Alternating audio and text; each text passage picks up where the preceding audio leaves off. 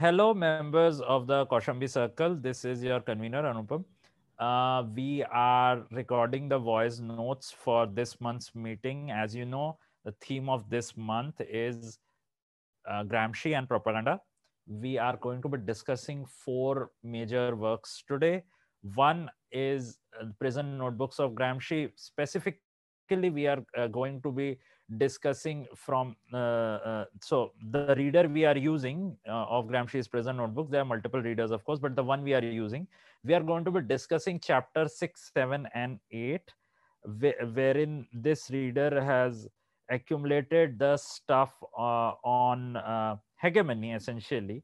So we are using the uh, reader called an Antonio Gramsci reader, selected writings. This is edited by David Forgacs. So he has taken the chapters of his prison notebooks and arranged them by theme. So six, seven, and eight, we are going to be doing from that. Then we are going to be discussing Manufacturing Consent by Edward Herman and Noam Chomsky, the entire book. Then we are going to be discussing the book Mythologies by Roland Barthes.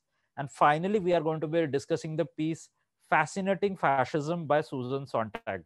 All of these works uh, have ideas which sort of interlock, which sort of affect each other. So we'll be talking about that. So let's begin with Gramsci and his prison notebooks. Uh, so joining me are two other members of the admin. We have Shreya, who is also the leader of the uh, gender caucus, and we have Simrita. Let me begin with uh, some background of uh, the Gramsci reading and how the reader should approach it. First of all, do not get intimidated by what might seem in a cursory glance as uh, disjointed readings. They're not really disjointed and they're actually very readable. Also, in the book, uh, at towards the end, you will see a list of notes. So there are notes on the notes which Gramsci has made. So there are there would often be clarifications offered on what does Gramsci mean by a particular thing. Now, some points to be remembered while reading Gramsci. First point is he's writing from a prison cell. So, so to give a bit of background as to who Gramsci is and how did he end up in that prison cell, I'm going. Gramsci was one of the pioneer Italian socialists slash communists. He joins the Socialist Party at a very young age. At that time, the Socialist Party has a left wing section, which uh, which is basically communist. And, and interestingly, before uh, the communist section matured, the extreme left of the Socialist Party was led by a person known as Benito Mussolini. And Benito Mussolini would eventually betray the socialist cause and uh, form a new ideology called fascism, which rejects the class conflict, which is central in socialism, and adopts what is called corporatism as its ideology. Corporatism does not mean you like corporates, like the although the words are similar. Corporatism is this ideology that uh, the state and the contending classes form a corporate whole, right? And the job of the state is to harmonize the contending classes if by force, uh, if, if by force if necessary, and hence that is fascism uh, a lot of the ideas uh, Mussolini had came from a previous philosopher called Sorel, a French anarcho syndicalist philosopher called Sorel. Sorel was an anarcho syndicalist who, who, unlike other anarchists and syndicalists, gave up on the class war idea and rather had this idea that uh, the job of the revolution is not to dismantle capitalism but to rejuvenate it and to rejuvenate it and get a better deal between capitalists and workers, but not to dismantle capitalism. And to do that rejuvenation, violence is necessary. And to do that violence, the uh, the the proletariat has to be animated by illusions like nationalism and finding scapegoats and things like that. As you can see, all of these ideas collaboration between contending classes, having that collaboration by force if necessary, animating the populace using scapegoats and diverting them away from the class struggle and having class collaboration in a corporate whole. All of these are ideas which fascism eventually would uh, copy from uh, Sorel, and hence Italy finds itself at the unenviable, uh, unenviable position that uh, fascism becomes a very popular ideology and uh, a contender for seizing power. And this seizing of power happens around the same time where the left, basically the Socialist Party, proves to be extremely unpopular because even though in power, it cannot hold on to power and it cannot, uh, it basically gives up on the communist movement and the communist movement so the communists form a separate party but that does not take off for various reasons. And uh, uh, gramsci becomes its leader although at a very young age. And then eventually despite being a member of parliament and having immunity gramsci uh, is accused by the fascist government of fomenting trouble and thrown into jail for 20 years. At this point uh, the actual uh, ideological evolution of Gramsci begins. And at this point, you start reading chapter six, seven, and eight. So, oh, also a bit of background about Gramsci. Uh, Gramsci, even before he was thrown into jail, he has been working for the Communist International for a couple of years. He opposes the line of the Communist International Uh, uh, you know, against, uh, uh, for example, the line which comes out of the Soviet Union that the you know the line on United Front and Popular Front. Gramsci has a different line on this. Gramsci is like 31 years old when Mussolini takes power as the head of fascist Italy and uh, after the betrayal of Mussolini, right?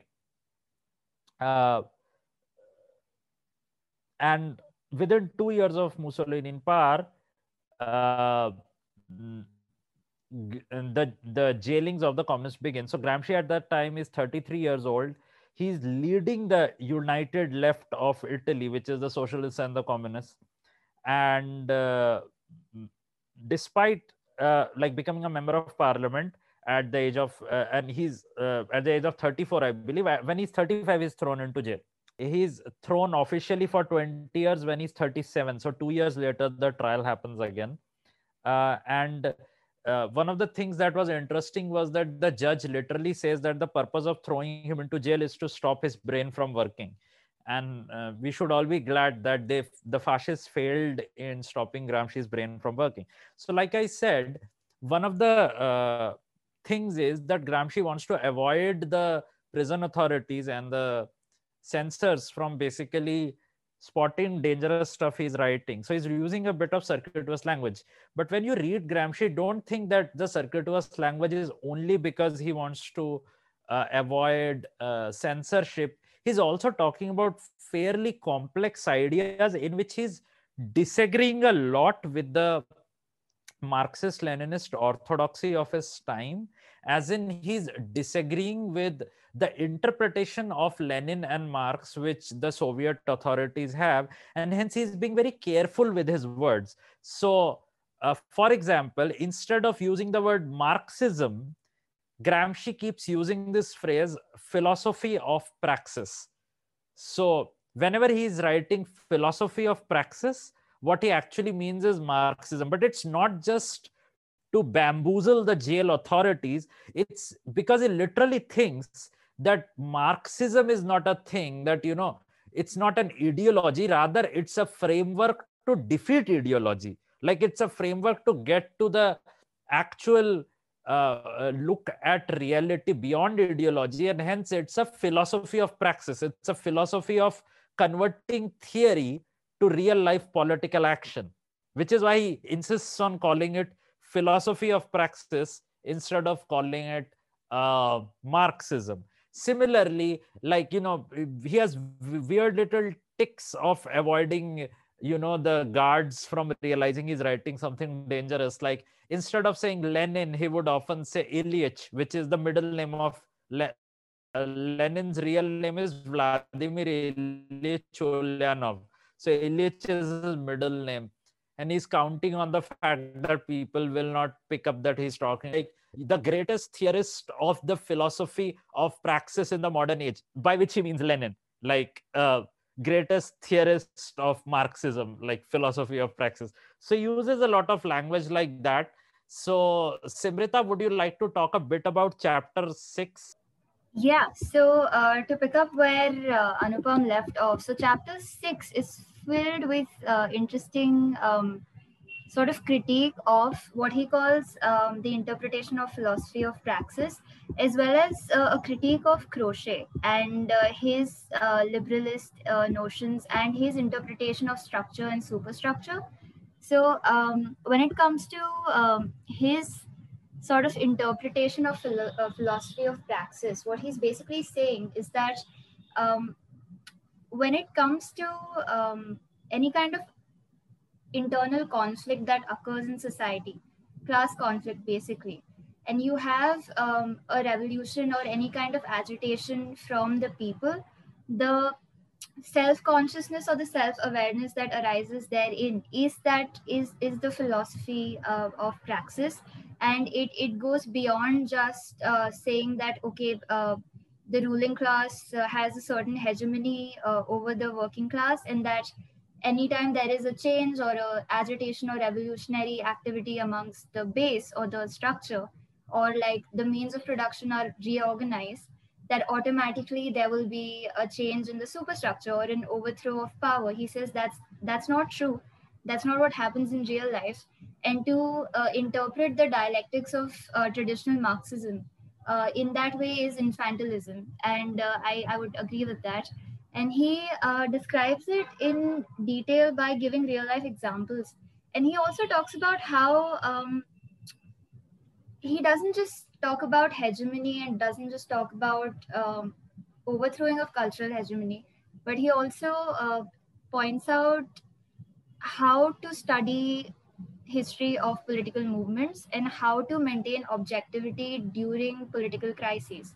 And he does so by saying that, first of all, when you take the dialectics of Marxism so literally and, and so, um, and you apply it without sort of understanding its practical usage, um, what you essentially do is you commit an error because uh, all politi- political movements can be historically studied only in hindsight and if they are being studied in present time they can be done so through the use of a hypothesis, and it requires awareness of the fact that it is a hypothesis.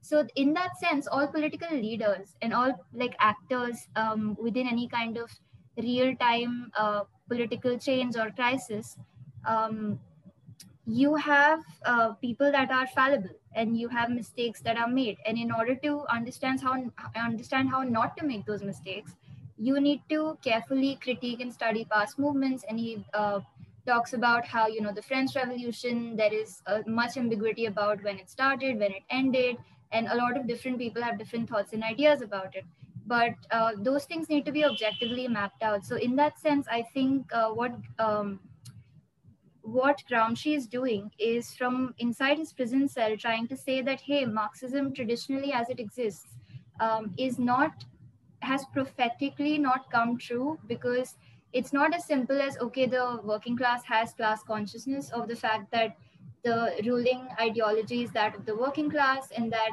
you know they don't have as much freedom or um, that they are being exploited by a certain section of society and then they rise and revolt and then there is a topple of that power and everybody's free and it we all hope that it is communism. That's not how it works. It, that's an excellent description of chapter six. To give a bit of context to what Simrita just said, Croce was this, this liberal idealist philosopher who criticized Marxism by calling it economically deterministic and who also criticized what Croce thought was a uh, very naive understanding which Croce thought Marx had about the base and the superstructure, where Croce thought that the Marxist position is that the base is the real hidden God, basically, the thing that actually, like the economic stuff that actually happens, and the then the culture stuff is just like consequences which happens in the real world. So you would have seen this criticism of marxism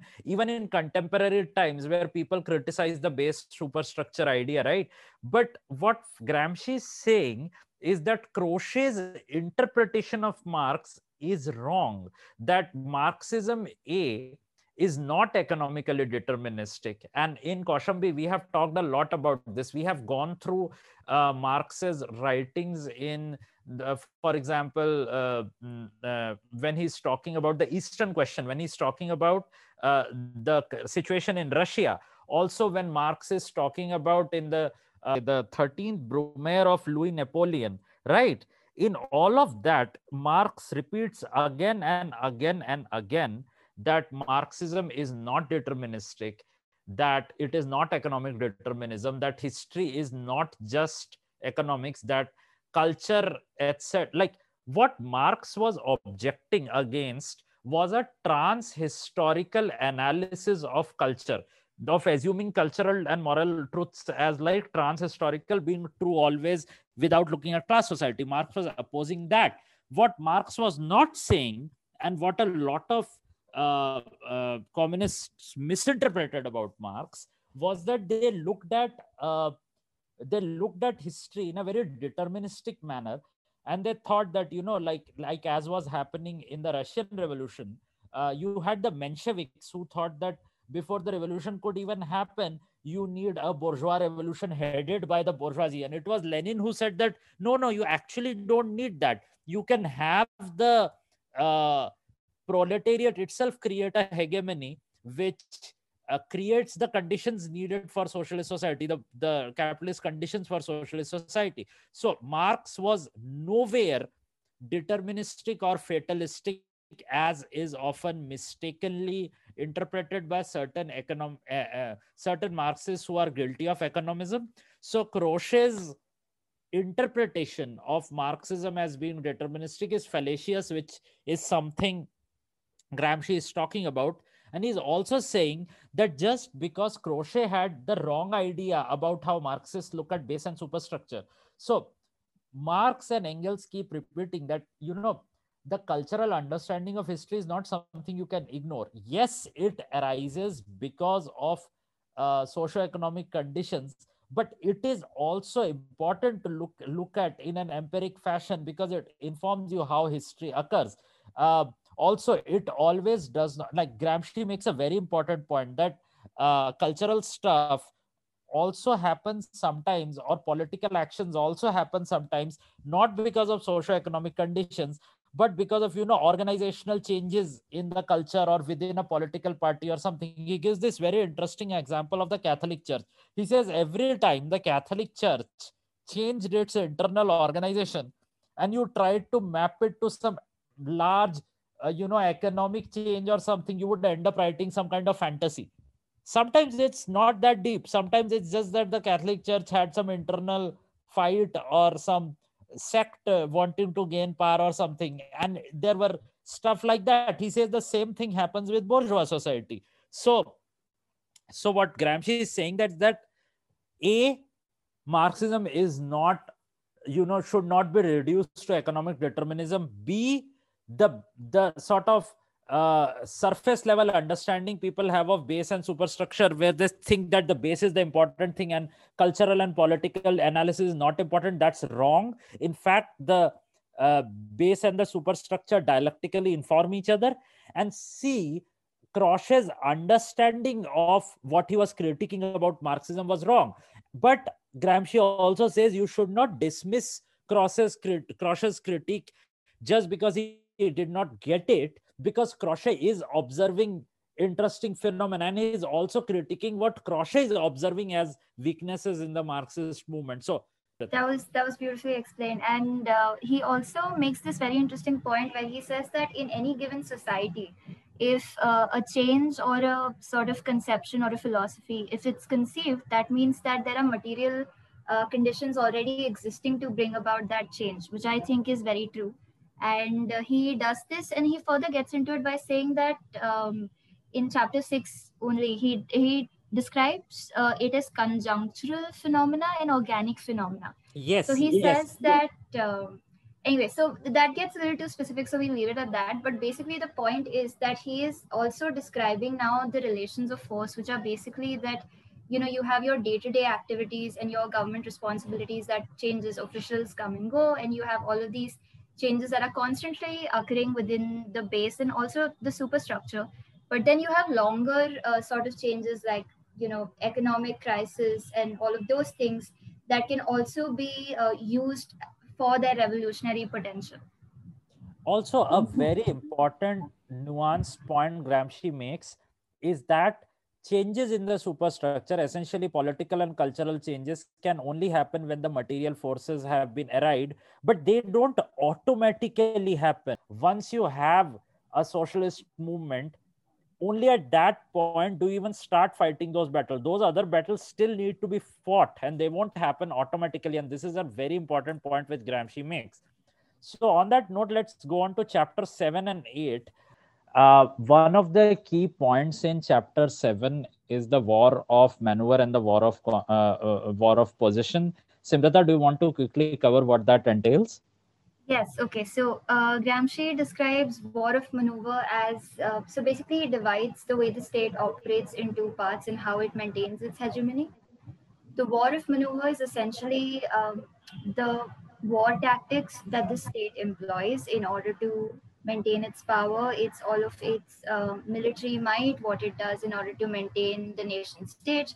And then you have the war of position, which is defined as something that is more civic, something that is more uh, internal, like you have your um, education system, the justice system, the post office, all of those things that essentially uh, solidify and give structure to enforcement of the cultural hegemony of the state as well as its you know economic policies so uh, like in so with war of position one of the positive ways in which it is enforced is the schooling system and a negative or a punitive way in which it is enforces the justice system. So through these mechanisms, um, culturally, the state is able to reinforce its um, not just ideology, but also what it wants to, how it wants to drive society further. Gramsci is saying is that while it is important for uh, the the uh, the party of the workers or the communist party or whatever to fight the overt battle of organization and propaganda it's also very important to fight the priors inside which those battles are fought. So finally talking about the the last chapter which has been given to read the the eighth chapter it's talking about things like caesarism and fascism so th- this chapter is actually going into uh, Caesarism, Caesarism was one of the fears which the uh, French revolutionaries had of uh, essentially somebody who is able to, with a force of charisma, appropriate the revolutionary fervor and use it for their personal ends. And this is something that actually happened with uh, uh Napoleon, essentially. And Gramsci has his own take on it. He, he begins with uh, what is the problem of political leadership of the modern state in Italy. He he talks about uh, like uh, to understand this bit. It it might be actually useful to go into how Italy was uh, formed as a state by the shenanigans of Victor Emmanuel II and um, uh, Giuseppe Garibaldi and Mazzini, and how that gave the state a very specific historio-political character. Gramsci talks a lot about why uh, the Jacobin politics, which we saw in France, were not uh, replicated exactly in the same way in Italy. Why the Italian bourgeoisie was very different and and uh, grew in a very different climate than the French bourgeoisie, and and hence uh, why the capitalist revolution in Italy did not happen in the way it happened in England and France. He talks a lot about what he calls passive revolution and uh, how basically the entirety of uh, societies develops a new normal, a new kind of hegemony without the sort of Jacobinism which happened in France. How, how, how did that happen? How did insurrectionary expressions gave way to this kind of a hegemonic apparatus. He talks about fascism as passive revolution, where he goes into how was fa- the the construction of uh, fascism something of a continuity of what happened before. I mean, fascism itself claimed a continuity with the historic right, right, and uh, again, interesting ideas and very easy to read. Finally, goes into Caesarism, uh, and Gramsci goes into Caesarist phenomena, not just of the past, which were of the Napoleon One type, but also like what happened in France in 1848, which we did in the History Caucus, where Napoleon III took part, which was a very different kind of Caesarism than what had happened with uh, Napoleon I. So all of these things are quite interesting, especially if you look at the contemporary Indian phenomena.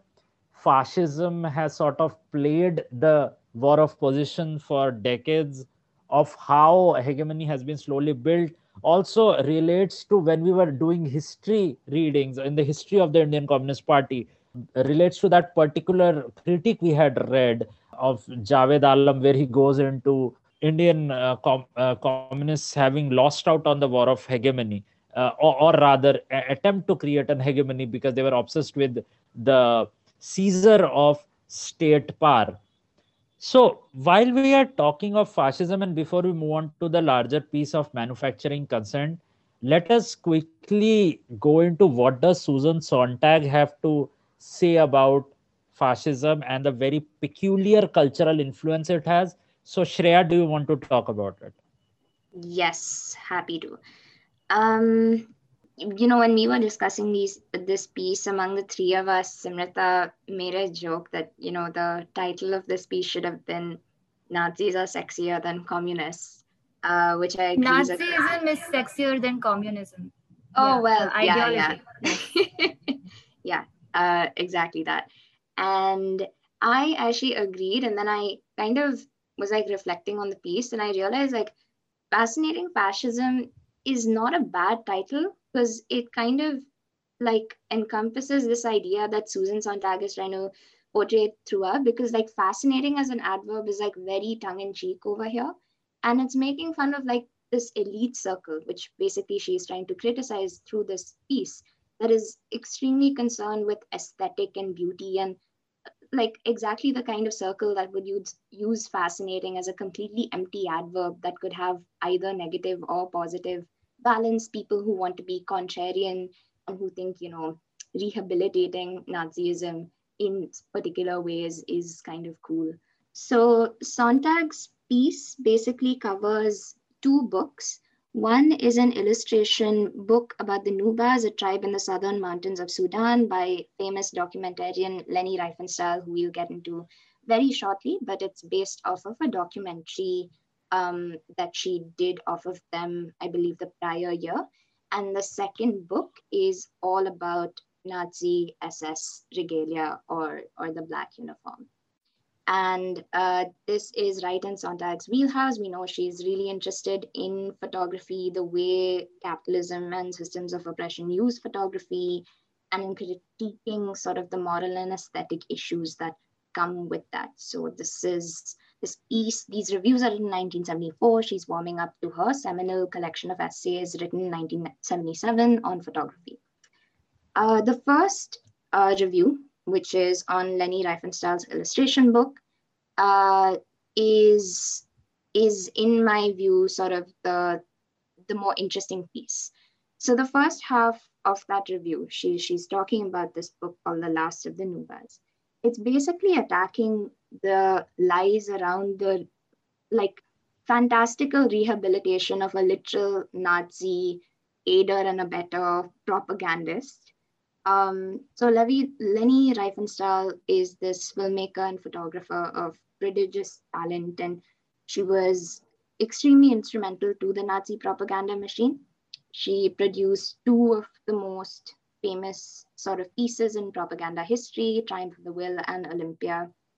And the first half of this review is basically Sontag being very quietly amused and absolutely tearing down all of these lies that Riefenstahl has used to um, reintroduce herself into this very Western elite society, this you know elite film circuit where she's an honored guest, where people are talking about her aesthetic eye, her documentary filmmaking techniques, and all of that. Um, some of these lies include that you know um, Riefenstahl was a very individual, fiercely individual filmmaker who, you know, didn't take orders from the Nazi ministry, including figures like Goebbels, saw lies, like four out of six of her films were completely funded um, by the Nazi ministry. And uh, other claims around how Riefenstahl was very reluctant to make documentaries for Hitler. That's not actually because of moral qualms, but because Riefenstahl uh, was was concerned, for instance, that he wouldn't truly capture, you know, the structures of the Nazi party, that she didn't really understand them. So like lots and lots of lies here. Uh, Sontag, uh, Sontag uh, debunks all of them and then actually goes into her central argument, which is that um, because Leni Riefenstahl is a fascist, is deeply fascinated by fascist aesthetic, Last of the Nubas is in complete continuation with all of our other propaganda films that, you know, prop up uh, the Nazi regime and the glory of war and the debasement of Jewish people. And those themes are uh, continue and, and uh, whatever, persist over there, basically. Um, this can be seen in a number of factors. And I mean, I won't go into too much detail, but, um, you know, she lists them quite a few times. So things like um, sort of building up to this epic of achieved community, uh, the rebirth of body and community, uh, through worship of an irresistible leader, uh, making spectacles out of death and sort of physical athletic feats such as wrestling and funerals. All of these are really what she zones in on when she's looking at this tribe in southern Sudan. And this is also where Barthes comes in because uh, Susan Sontag notes that Leni Riefenstahl is concerned primarily in myth, not facts, right? Like she's completely flattened out the historical context of uh, this tribe, um, the fact that this tribe is, you know, succumbing to certain modern influences, that they're, in the midst of a civil war. Like none of these very salient uh, socio-political uh, contexts ever enter into the pictures, which are all, all about sort of glorifying this very aesthetic, beautiful, physical um, tribe that is like so moral and pure and whatnot. And interestingly, you know, there's definitely something here. The focus of the athleticism, Sontag says, is very much contrasted with um, the glorification of the mental, which again goes what a lot of German propaganda pieces did when they contrasted um, the glory of athleticism with the intellectual, urban, um, Jewish person. So those kind of tropes uh, continue to recur. Uh, cleanliness versus impurity that recurs. And also, uh, interestingly, the role of the woman, right? So um, Leni Riefenstahl fixates on the Nuba women and how uh, they're breeders, they know their place, they don't interfere with male integrity, uh, the wedding is not like a big spectacle because it's whatever it's another thing right? It's, it's a baby making thing. It's not a spectacle the way that you know uh, fights the death and war and glory and funerals are um, and she basically ends this uh, with a bit of a diatribe against uh, the sort of elite people who who really feel that Leni Riefenstahl is uh, a genius filmmaker, and she calls out, you know, their their appreciation of uh, Leni Riefenstahl is fundamentally dishonest because you can't really separate your appreciation for beauty from your appreciation of uh, certain ideas. And she posits that basically why Riefenstahl is still popular is because people still feel that kind of longing for, for a bit of a fascistic uh, society. And that's expressing itself in ways of, um, for instance, uh, she, she lists a few things over here. Um, you know, forms of community of youth and rock culture, primal therapy, anti-psychiatry, and so on. Um, so yeah, she basically says that these are dangerous ideas. They can corrupt you. Uh, it might be cool to um, support them because you feel you're in the minority, uh, but it's really not. Please don't do it. I remember we had this one very interesting conversation in the circle about how you know there are a lot of people even like progressives and all who will say that oh Leni Riefenstahl was a terrible person. But the triumph of will was like a triumph of filmmaking. And no it was not. It was a deeply mediocre movie. And like people just uh, uh, and like there was literally nothing in triumph of will which had not been done before like you know camera shot by a flying aeroplane done before like long angle shot done before. Like there was it was not a triumph of filmmaking. What it was was a triumph of budget a lot of money was thrown at it to make it look grand. And there is this very interesting youtube takedown of triumph of the will uh, which i'll uh, which will link internally. I think what's really interesting also in sontag is that she uh, breaks down why people uh, were purchased like why people are so interested in this sort of sexualization and uh, kinkification of Nazism because she talks yeah. about how sado uh, masochism has become popular.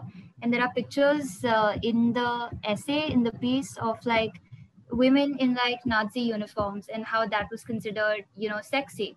And how Nazism still amongst the youth is is something that is very, uh, I mean, technically porn- pornography is filled with these visuals. Yes, so the treatment of women as well, like with Nazism as an ideology, the rigidity and the way that they sort of um, propagated the culture, it was very tight, it was very disciplined, everything was like properly cut out. And a lot of like the crux of the ideology uh, within like its domestic sort of power dynamic was always that uh, it, the triumph was al- always like um, it was very sadistic and it was and she breaks it down with a lot of nuance. Although we should quickly critique the fact that um, some of the things that she says are there for the sake of sensationalism and may not be entirely relevant. Although uh, the entirety of a piece uh, poses some incredibly important distinctions between commie propaganda and nazi propaganda and why one isn't as sexy as the other. And i think that is something all of us should read and learn from yeah so this thanks for the overview of the second part of the review simrita and yeah i think um you know we were talking about susan sontag's very polemical style and it and it feels like you know she's making a mistake over here that a lot of feminists in the 1970s were doing which is in gayle rubin's words um, sort of associating transsexuality homosexuality promiscuity and in this case uh, sadomasochism all with this sort of vilified, deviant um, framework. Like her uh, argument over here is that BDSM is receptive to Nazi influence, but is it something inherently dehumanizing, or is that really, um, you know, a bit of soft homophobia? I mean, let's not forget the LGBTQ movement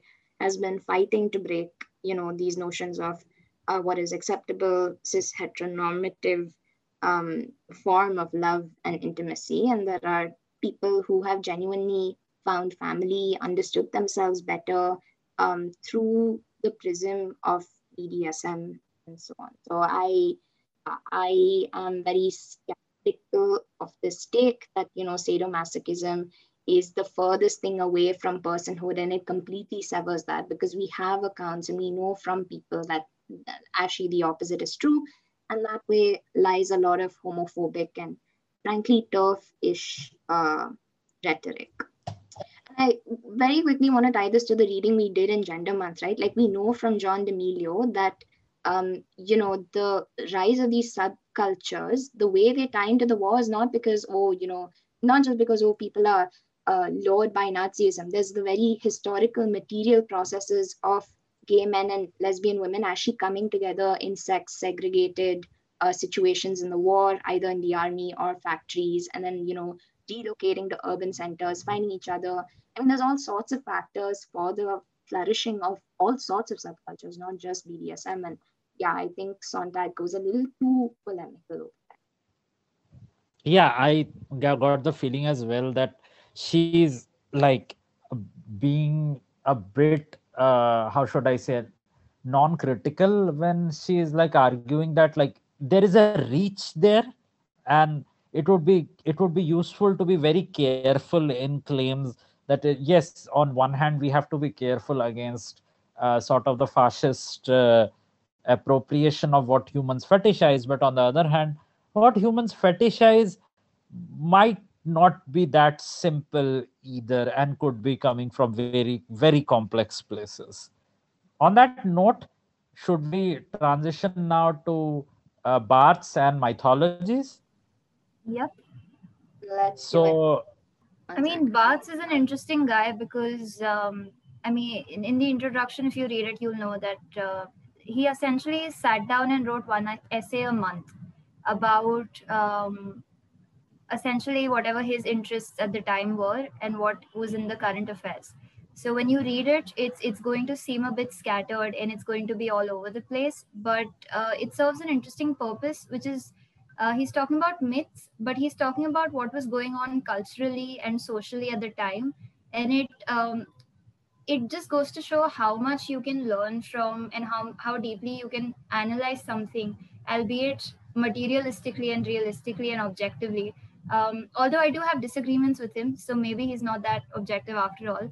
But the point is, he, um, in writing the essays and in compiling them, he has shown us how um, not just the hegemony of the ruling class, but also the desires and uh, what is considered entertaining, as well as the types of activities that all of us engage in. Although it was written in a different time, it's still very relevant today. Uh, he breaks down a lot of uh, what we consume and what makes us consume it. And in doing that, it brings a lot of insight into just the different structures that govern our just everything we consume. Go through the myths. The, the book is very readable, all right? Like it's very, like, you'll be able to finish the Barthes reading in like one hour very quickly.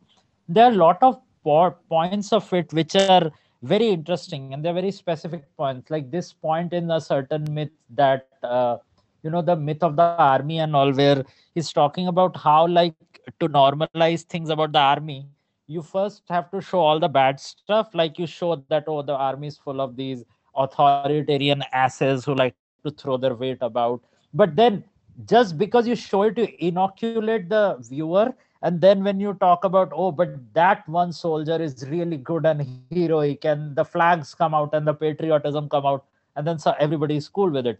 So barthes is talking about a lot of uh, small small artifacts in myth making before he goes into his description of what myth making is. Like he's talking about for example one of his myths is he calls it the blind and dumb criticism and in that one he's talking about you know how certain critics would say that oh i am not you know good enough to criticize on some marxist stuff because it's oh so complicated and i don't get it. But it's actually not coming from modesty. It's coming from this idea that oh marxism is so complicated that the common people should not have anything to do with it. And and and and barthes is saying that isn't it your job as a critic to like understand things and then enlighten other people? So you are bad at your job or perhaps you just don't want to engage with ideas which are actually like you know complex. And basically he barthes is showing that how like in these in these very common tropes a certain uh, sort of hegemony to use gramsci's uh, language a sort, sort of hegemony is built and and even like you know in small small things how uh, uh, this becomes sort of ossified. When he talks about wine for example and how drinking wine is like this really french thing but then how that has like you know a real life consequences about how like wine comes from plantations in algeria where france has its domination and within france how like this thing has become a whole culture in itself he's talking about the brain of einstein where you sort of separate the you know the ideas the ideals and the politics of that man completely and convert him into this saint like figure where you know the brain of einstein is some artifact in some uh, uh, hospital and like people have completely forgotten about einstein the human being and have made him into einstein this artifact.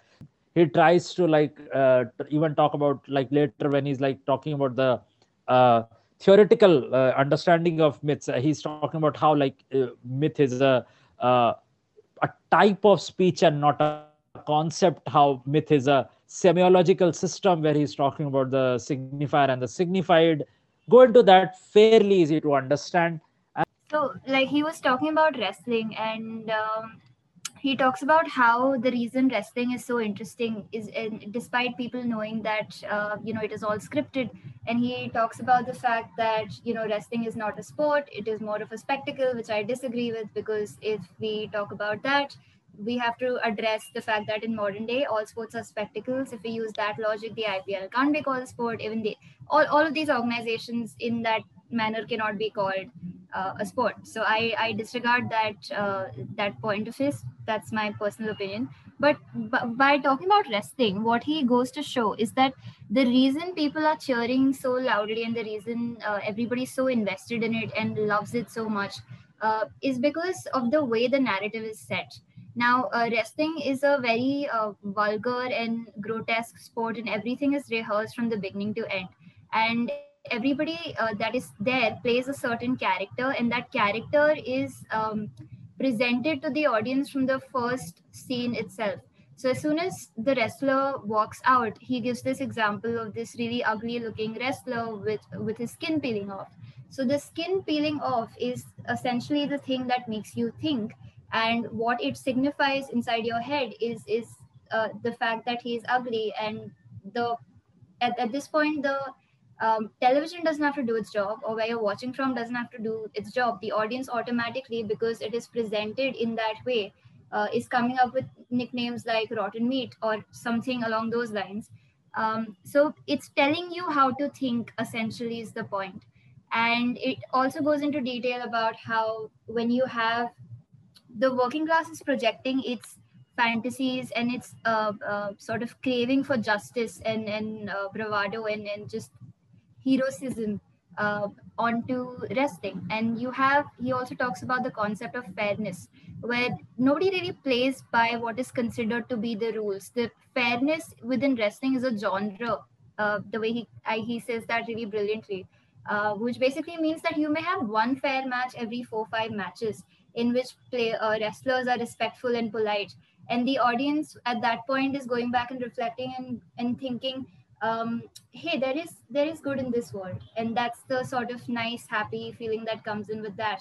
But uh, what is going on more or less within the other matches where there is a lot of um, agitation and people are uh, doing dramatic things like you know throwing chairs over each other's heads and saying things that they shouldn't be saying is that uh, the working class wants to see uh, you know somebody win in that dramatic way and that sort of trash talk happen back and forth because there is a sense of um, repressed fantasy that is being capitalized on. And that's what makes wrestling so great and brilliant and sensational. And uh, yeah we should just uh, it even though he may not be objectively correct with the way he uh, theoretizes his myths uh, just going through his uh, sort of little essays that he writes really um, helps us with our own uh, cognitive, our own unique perception of the world, and also shows us how it's all the same. Yeah, just that. So, on that note, let us move on to the largest and the most uh, like academic of the pieces, which is manufacturing consent by Herman and Chomsky again you should not be intimidated to read this because while it looks like a lot for, for first it looks like 400 something pages but there's a lot of indexes and examples.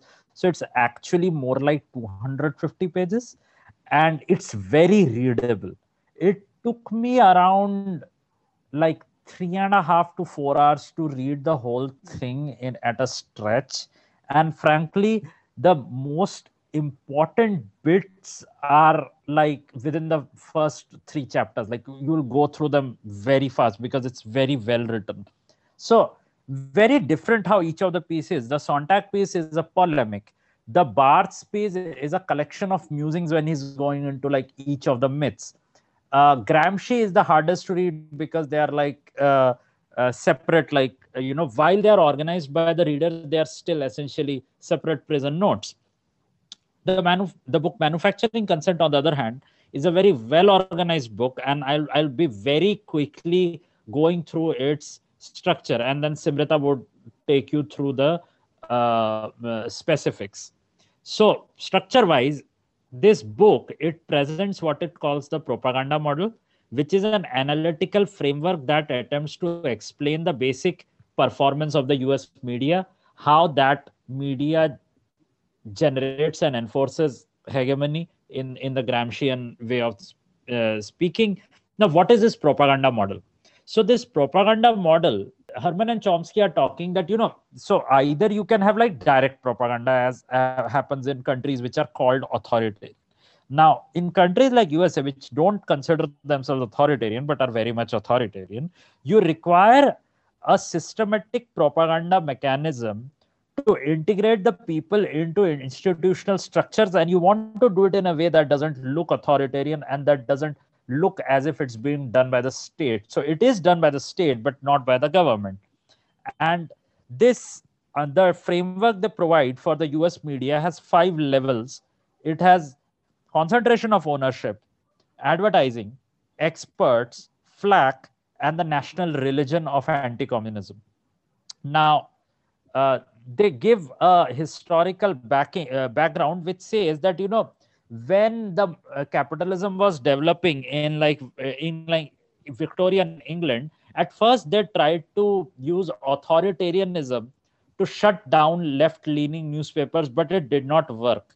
Then they realized that you don't actually need authoritarianism and fines and you know uh, making their life hell to shut uh, left leaning newspapers down. So so they go into the example that in the in the uh, old uh, britain one of the largest newspapers was daily herald which was a social democratic newspaper run by the labor party. And the daily herald had a readership of 4.7 million people which is huge for that time. And it was more than double the readership of uh, Times, Guardian, and Financial Times combined, which were like the mainstream newspapers. Well, happy to note that Times and Guardian are still like, you know, uh, purveyors of right wing thought, pretending to be liberal thought in Britain still. So, so Herman and Chomsky explain how the Daily Herald was taken down. So first, these people, the politicians, they tried all sorts of shenanigans. The Daily Herald was very popular and had a huge readership, so it was not easy to put down. But then the capitalists invented something else, which was advertisement. See, till you had advertisements in newspaper, the way a newspaper ran was on its popularity. If Daily Herald was more popular than Times, then Daily Herald had more money than Times and it could run more than Times and had cheaper issues of newspaper more than Times.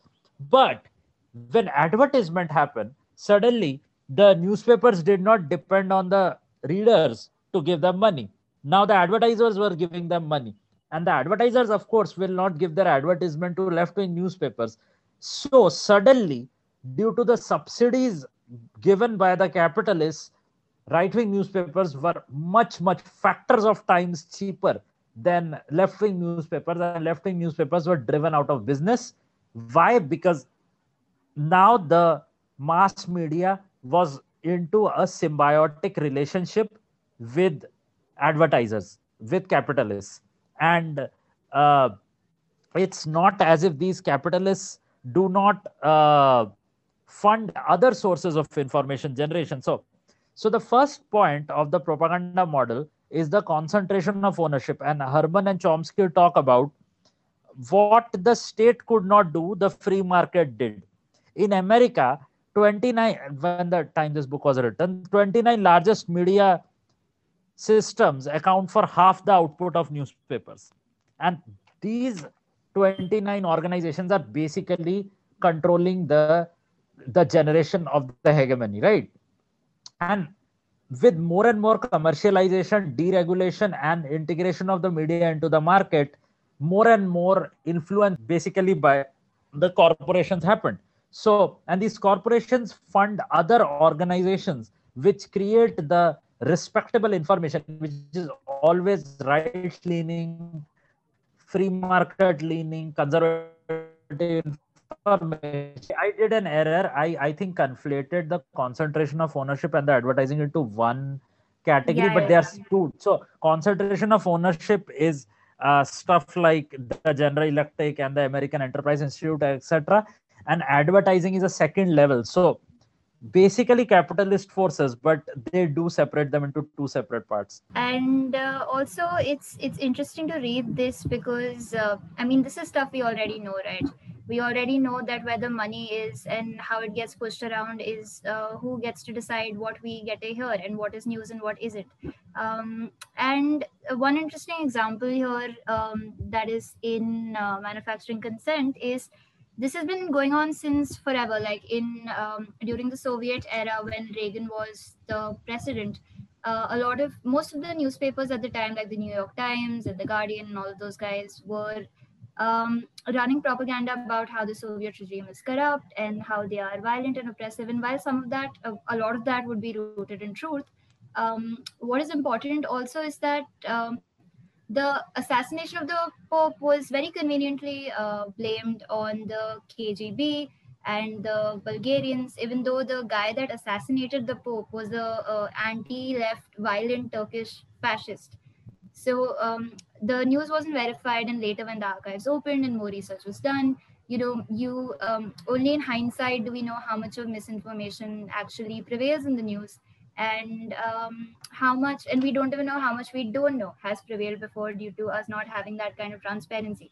So basically it uh, talks about how the concentration of wealth and how the changing landscape of uh, neoliberalism and late state current stage of capitalism uh, furthers the um, just the concentration of power where now you not just have people within the nation state that have stake within uh, news agencies that are uh, getting to decide what the working class gets to know about and what it doesn't and influences public opinion. But also the fact that due to uh, international interests and due to imperialism and open markets um, what we get to see is a very convoluted uh, perception of uh, reality. So the third stage of the propaganda model, which does a lot into the sort of thing you were talking about, Simrita, uh, the perpetuation of essentially these lies and sort of lending them credence, is the whole army of experts. What has happened is that as the mass media has become more and more of a business which has to compete other mass media which is running as business it needs sources of conveniently available large amounts of information which are like very nicely curated etc and experts provide these sources to the point that the mass media uh, gets drawn into a symbiotic relationship with sources of information uh, Herman and Chomsky call this the principle of bureaucratic affinity. That is, bureaucracy support bureaucracy. So, if you are in a bureaucratic media organization which daily needs like a ton of information, you need like yeah. credible sources which you don't want to like you know you don't even have the time to verify and who are your credible sources the same 5 10 people who are either like government advisors or who are the same 5 6 faces you see on panel debates etc and and often these people are like cranks and frauds and charlatans who just hang around because they're so convenient for the media. And like every single time the media needs a voice of authority they will just catch hold of these people. The entire career and the uh, you know uh, credibility of these people lie on the fact that the media keeps inviting them to be their sources and the media keeps inviting them to their as their sources because the media considers them credible. And this keeps happening because these people very conveniently say the things the media wants to hear and report. Like when i was reading about this in manufacturing consent this is so relatable when it comes to the indian media. Like the reason one of the reasons the indian media is so disgusting is because it does exactly this it has created this army of experts who are nothing but experts and they get to be the voices which decide how like the hegemonic uh, uh, narrative is perpetuated uh, the next uh, layer of the propaganda model is what Herman and Chomsky called flack.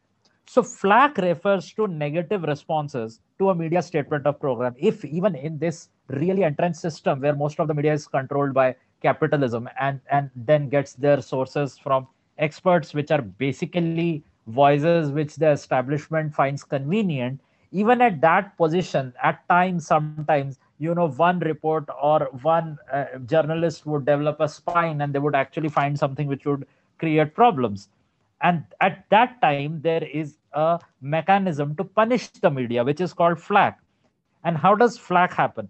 Either you will have immediately these think tanks and ngos which will start saying that oh this media is left liberal whatever and it's opposing the free market business etc etc or you will have uh, so flack is often not direct. Like of course it can be direct as well with the state basically uh, making certain media houses unpopular and cutting their bread and butter. But often it it, it attacks their funding. It atta- uh, it, it uh, calls into doubt the integrity of individual journalists. All the basic tactics. Whereas as soon as you go against the entrenched powers you will be dragged in public. And this is what is referred to as flak and the final like if none of this works like you know you have capitalism which is the concentration of wealth and power and the advertising system you have the whole bevy of experts then you have flak to ensure the policing of the media. The final thing is the national religion. And in the american context uh, herman and chomsky call the anti-communism as the uh, national religion of America, where communism is the ultimate evil. All right. And it doesn't matter if some country is not communist, even if they do some, you know, random liberal thing. And if America wants to attack them, they'll be painted as communists and immediately they'll be attacked. Of course, when the book Manufacturing Consent was written, it was anti communism in America.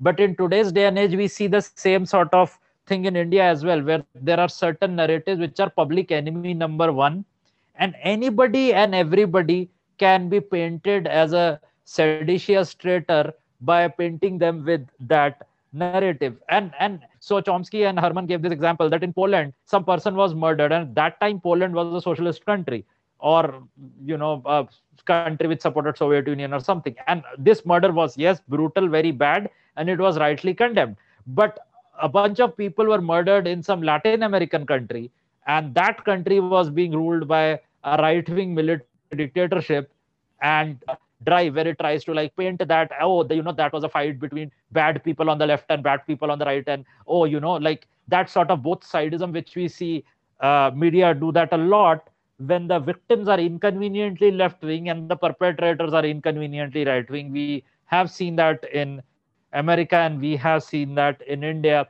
Uh, Chomsky and Herman give some very interesting examples. Like they give the example of Cambodia. So Cambodia had this dictatorship by this uh, dictator. When he sees power, this was like uh, talked about a lot in American media. Uh, and it, of course, you know, why did Pol Pot get into power? None of that was explored. Just that Pol Pot is doing a genocide. Okay, Pol Pot is doing a genocide, and that is horrible. Talk about that. But then, what happens? Vietnam becomes an enemy of Cambodia. Vietnam, which is also a communist country, and Vietnam invades Cambodia. But now the Cambodian government under Pol Pot, who is remember a genocidal dictator, he's being supported by the American government. And suddenly the American media stops talking about Pol Pot because now it's completely raised that it was a communist country which stopped the genocide which was happening in Cambodia. While the American government and the Chinese government, by the way, were surreptitiously supporting this genocidal dictator. Who is the victim worthy of sympathy and who is the victim not worthy of sympathy is very much dictated by which side of the national religion, the national religion being whatever is it that the capitalist hegemons have chosen to paint as the latest scapegoat, which side of the national religion the victims are on. It doesn't matter if they're in some poor country somewhere like other examples are given throughout manufacturing consent where they talk about how in some poor global south countries where the governments are even slightly you know left wing but they oppose american imperialism they are like evil and their governments are corrupt.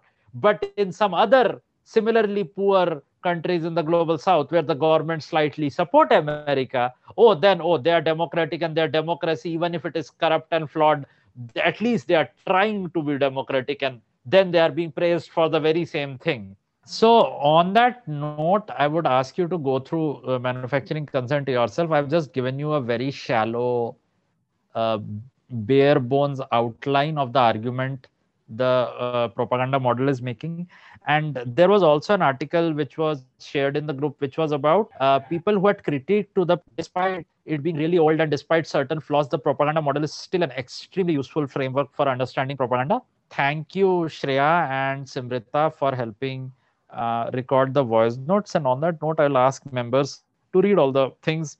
Again uh, till the meeting happens there is enough time to read everything. And i hope that the voice notes have made you at least curious enough. So we hope to see you all in the meeting. Thanks everyone